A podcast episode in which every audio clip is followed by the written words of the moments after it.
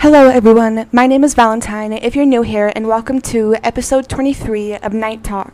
Today, we are going to be talking all about the topic of necromancy. Before we get into the episode, let's get into some commercials. Follow my socials to keep updated on when I post new episodes. The link is in, the description of the episode as usual.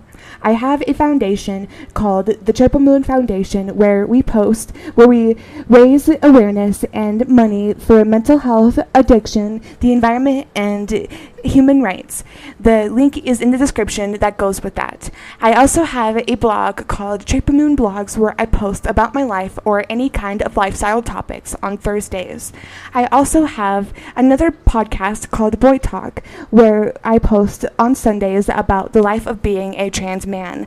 Lastly, I have two YouTube channels, one called Triple Moon Studios, where which is the same as my production studio, which is where I post all my short films that I make because I'm an aspiring director.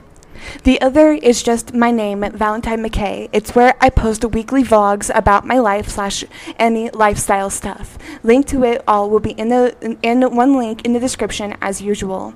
Okay, let's get into the episode. Firstly, we will be defining what necromancy is. Secondly, we will be talking about the different tools that are used in the necromancy practice. Next, we will be talking about how to practice it safely. Lastly, we will be doing a closing speech sort of thing. Okay, firstly, let, us get into the definition. The definition of necromancy is the practice of communicating with the dead. Some history of it is the uh, necromancy didn't originally practice talking to the dead. It was the term for all divination practices talking to the spirits.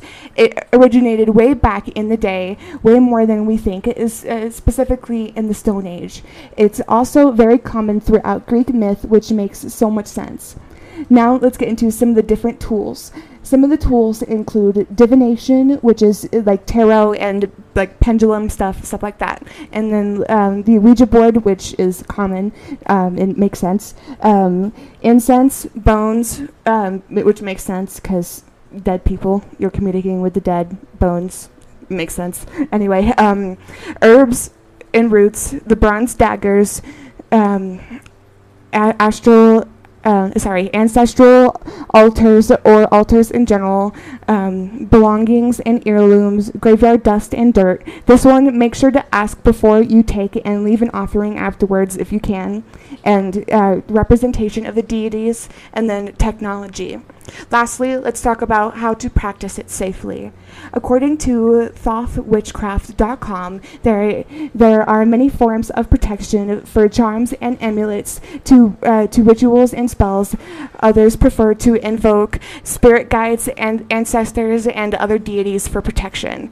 Be strong and assertive. It is su- surprising what a person with a strong enough will can accomplish in the non physical world, even without much practice practice or experience.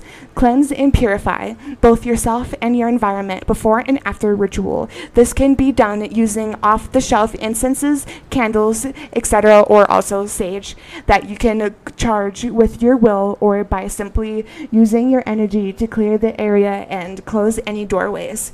Make your intention clear. You want to be clear before beginning a ritual, uh, a ritual working what it is you are trying to accomplish or connect with.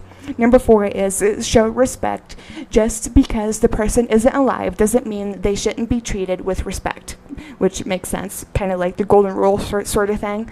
Upsetting a spirit can have disastrous consequences, so why go out of your way to upset one? Yeah, that makes sense. Okay, closing speech. I really want to start experimenting with this practice more, so that's why I did this episode. It's such an interesting topic and one I thought you guys would be interested in as well. Okay, that is all I have for this episode. Just a reminder before I go to follow the socials and my other content. The link is in the description. Okay, I'll talk to everyone next time. This is Val, signing out.